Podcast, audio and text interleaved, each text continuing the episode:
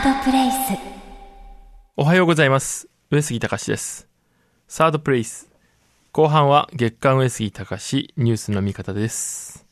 え今回の収録は11月17日火曜日に行っています。え前回から1ヶ月、えー世界中でいろいろなニュースが起こりましたが、なんといっても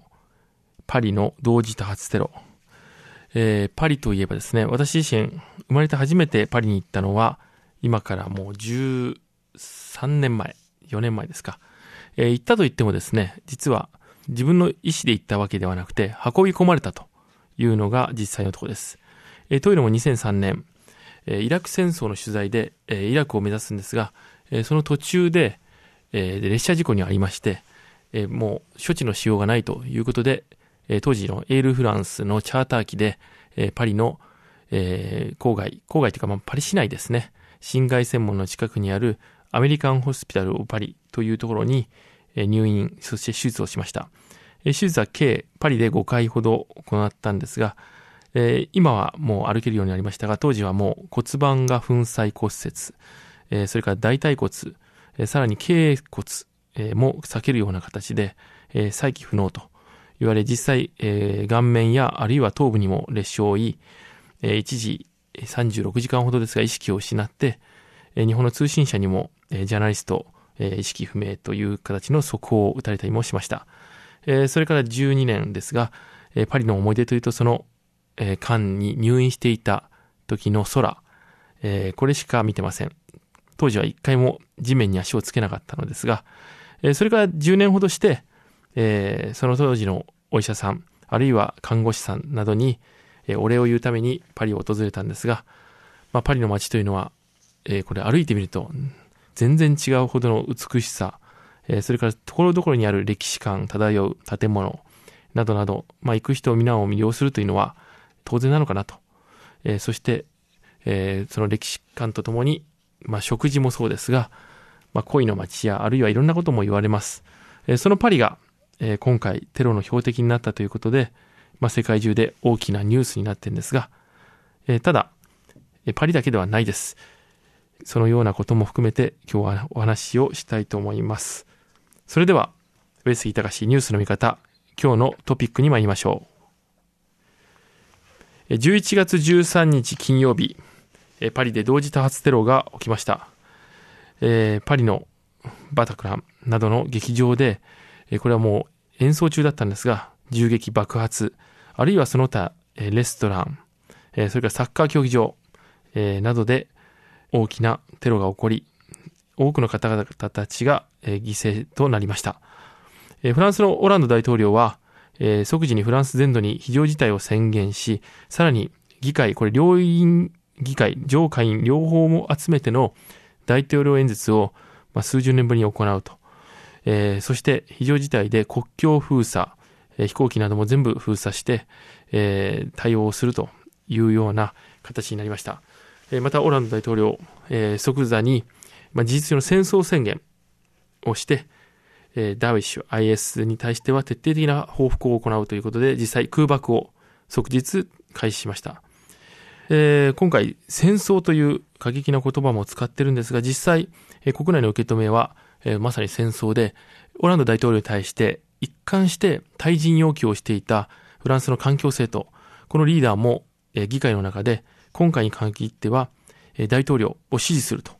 いうことで、この報復攻撃も含めて対テロ戦争を、えー容認しました。そして議会、両会員ではこの150年間のフランスの歴史で、えー3回目となる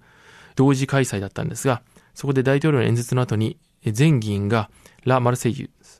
えつまりフランス国歌を、え歌い、えそして、えまあ、世界中に敵であるダーウィッシュと戦うということを示し、アメリカもイギリスも、そして日本も即座にえテロとの戦いを表明したわけですが、ここで単純に良かったですねということにはならないのが当然です。というのも、この世界各地で広がって追悼運動とは別に、国自体がこのような形で、えー明確に戦争状態になると、結局、えー2001年の9-11、9.11のテロと同じようなことになるんじゃないか。つまり、それから拡大する、えー、世界的な紛争、戦争への引き金となるんじゃないかと。それに対して、フランスもその一歩を踏み込んだという見方を、えー、例えば将来10年、20年先の、えー、未来から見れば、あるいはもっと先でも歴史家が見れば、そのきっかけとなるようなことになってしまうんじゃないかと。これこそまさにダーウィッシュの狙い通りじゃないかと、えいうふうにも思います。というのも、え今の戦争は、えかつてのように敵を叩く、あるいはゲリラを叩く、えそれによって終わるというわけではありません。徹底的な報復をシリア、あるいはイラクなどにいるダーウィッシュの拠点をに行えば行うほど、そこから攻撃することはなく、フランスであるならば、例えば、えー、ま12月に開催される COP21、21の会場は、今回パリ、えー、郊外、シャルドゴール航空との間と言われてますが、えー、そこではなく、パリの市街をまた狙うかもしれない。えー、さらには、えー、フランスは最大の原子力発展国ではあるんですが、えー、原発での依存度は世界一。えー、この、えー、パリ、フランスに各地に広がる原子力発電所、ここに対してのテロということも考慮しなくてはいけない。どのようなやり方をするかというのは当然ながらわかんないわけです。このような戦争というのはこれまでの戦争と違って、テロに屈しないとか、そういう言葉で、強い言葉で解決する問題ではなく、相手を空から叩いて遠くから攻撃しても、自分の懐で市民が殺されると。このようなことを世界のリーダーたちが認識しているかというのは少し、えー、危惧を持っています。一方で、何の罪もない今回はフランスの、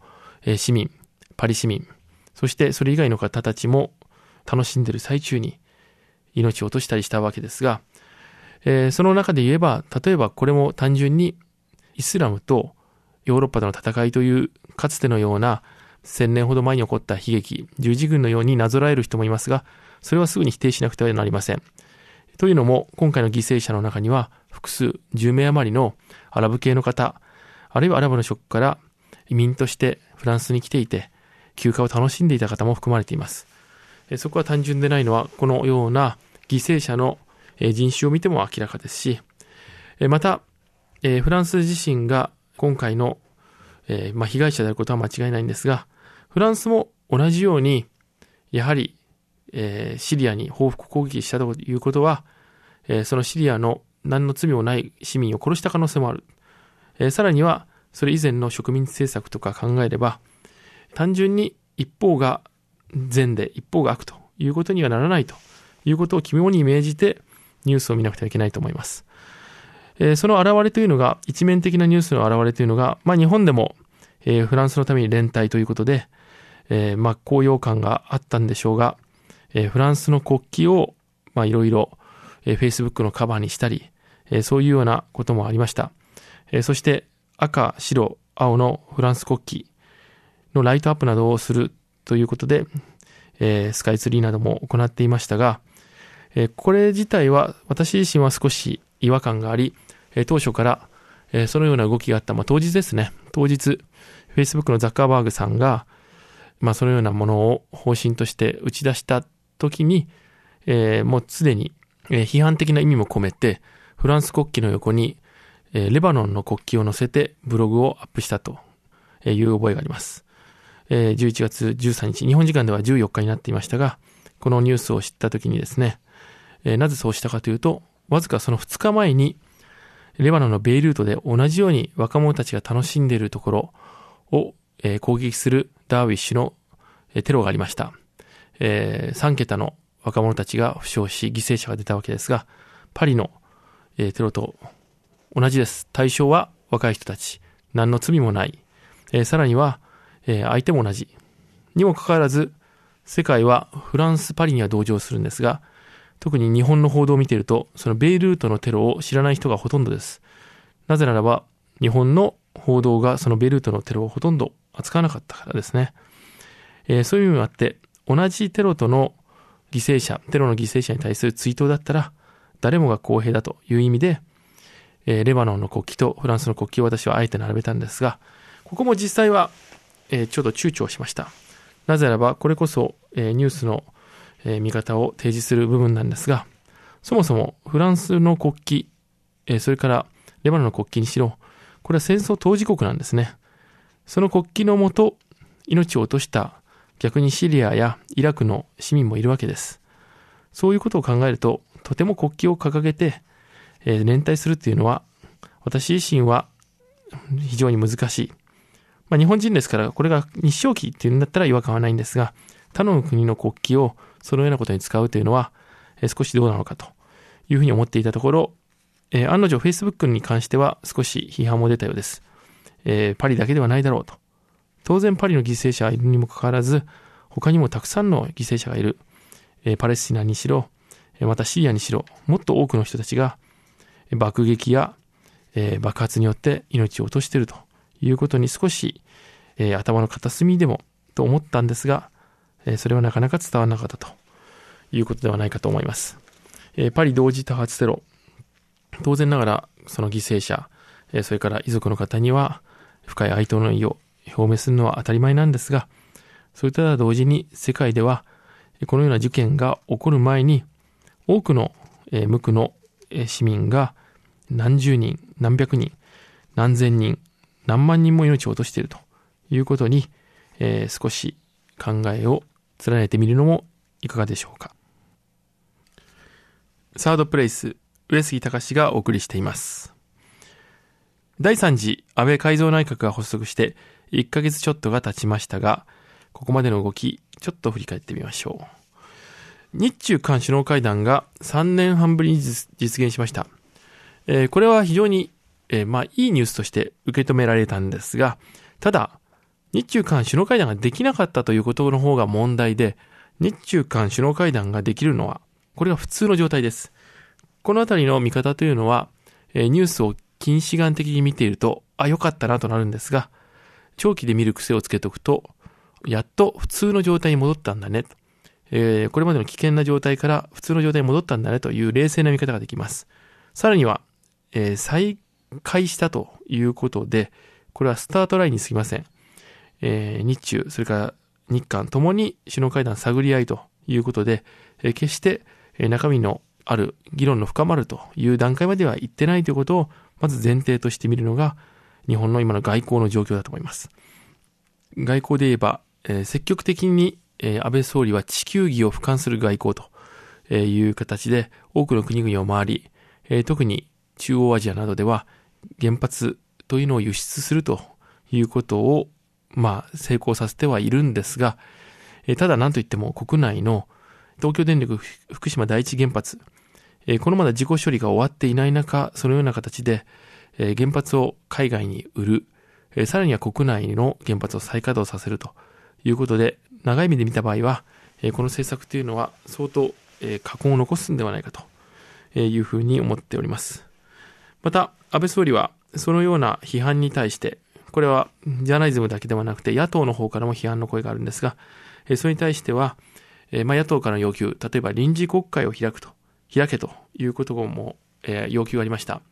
え憲法の規定上、えこれ国会の方で決められると、開かなくてはいけないんですが、まあ、それを事実上無視して、え召集を見送り、1月4日から通常国会を前倒ししてスタートすると。これでいいだろうということを安倍総理は打ち出したのですが、ただこれにも実はいろいろな、えー、からくりがあります。1月4日、えー、大体世間、えー、企業などでは、餓死交換会など、まあ、政府のえ組織や、えー、政府観光省庁でもそのようなことが行われて、新年のスタートとして、えー、まあ始まるんですが、この1月4日から通常国会開く、まあ本当にもう全部やりますよと。通常1月の後半からですから。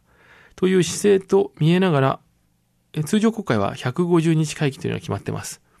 ここにからくりがあるわけで、えー、そうすると、だいたい7月の頭、初めには通常国会これ終わることになります。さて、それが何を意味するかというと、今年は5月に日本で伊勢志摩サミットがあり、その間休会となる事実上の政治休戦。7月にぴったし終わったとしても、その後ろにあるものは何かというと、参議院選挙です。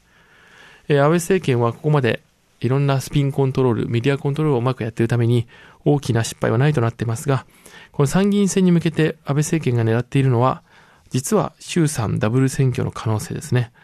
えー、同日戦、この可能性を見据えながら国会日程を決めたとえつまり、野党の要求で、えー、早く開いたわけではなくて、単純に自分の政権維持のために国会日程まで決めていくと。えー、このようなからくりが隠れているということを、えー、きちんと見ながら安倍政権、安倍内閣の評価をしていかなくてはいけないと思います。えー、実際、安倍内閣は発足後、次々とスキャンダルに見舞われていて、例えば高木復興大臣、森山農林水産大臣、長谷博文部科学大臣などなどが政治と金をめぐる問題で、えー、追及を受け、えー、島尻沖縄北方担当大臣に関しては公職選挙法違反の問題でメディアからの追及を受けています。このような状態というのは、第一安倍政権の時のお友達内閣、えー、私自身8ヶ月にわたる取材で、えー、官邸崩壊という本を表しましたが、えー、その時に非常に似通ってるというよりもむしろ同じじゃないかという気もします。にもかかわらず、安倍政権の批判が難しい、安倍政権が盤石のように見えるのは、ひとえに当時と比べて、メディアの追求、あるいはジャーナリズムの強さという機能が果たされていないと、こういうふうに思うわけです。第二次安倍政権、第三次安倍政権の最初の時もそうですが、安保法制や、消費税の増税など次々と安倍さんの狙い通りの方向に行っています。総理が権力を持って長く長期政権をやるということは、対外的には非常にいいことが多いのですが、国内的には権力の集中と他者を排除する、つまり多様性を奪うような形で、野党は当然ですが、自民党内にも安倍さんに耳の痛いことを言うような人たちがどんどんどんどんいなくなる。こうなると、社会というのは政治色も帯びて、え独裁傾向、つまり言論が一元化されて、同じ方向に皆が向くようになる。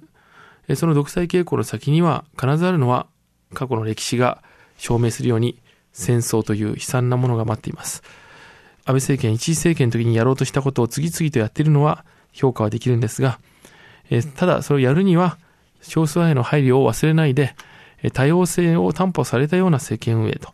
いうことをやれば、安倍さんが望む歴史に残る総理と。ただこのような強権的なことをやっていると、おそらく歴史の汚点となるんじゃないかと。えそういうふうに安倍政権を見ています。サードプレイス。後半は月刊上杉隆ニュースの見方でお届けしています。NHK の報道番組、クローズアップ現代のやらせ疑惑問題で、えー、BPO が重大な放送倫理違反があったとする意見書を公表、えー、その中で政府与党の圧力、まあ、介入があったということで、その圧力に対して厳しく批判したというものが出されました。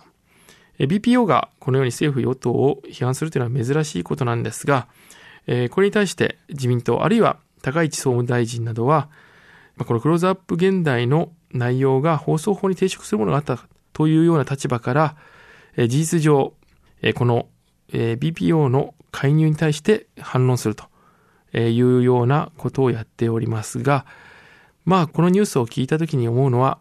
日本のこのメディアと政治の関係っていうのはいつまで経ってもこのような緊張関係の欠如したものがあるんだなと。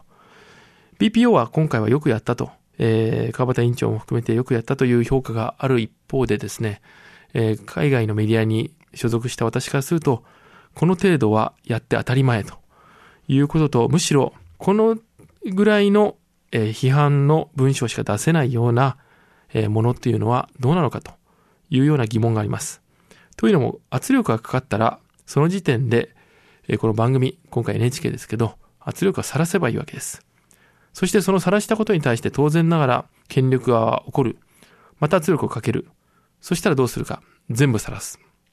さらに圧力かかる。どうするか。さらに晒す。その結果放送法に基づく停止になったらどうするか。それは一番最高ですね。視聴者も含めて、え本来のスポンサーである視聴者たちが全員その事実をわかるわけですから、あの番組は政府の圧力によって潰れた。ただ戦ったんだということが見えるわけです。これこそまさにメディアと政治の緊張関係。えこのようなことができる当たり前の NHK、当たり前の政治、当たり前の国になってほしいと、え切に思います。以上、上杉隆でした。サードプレイス。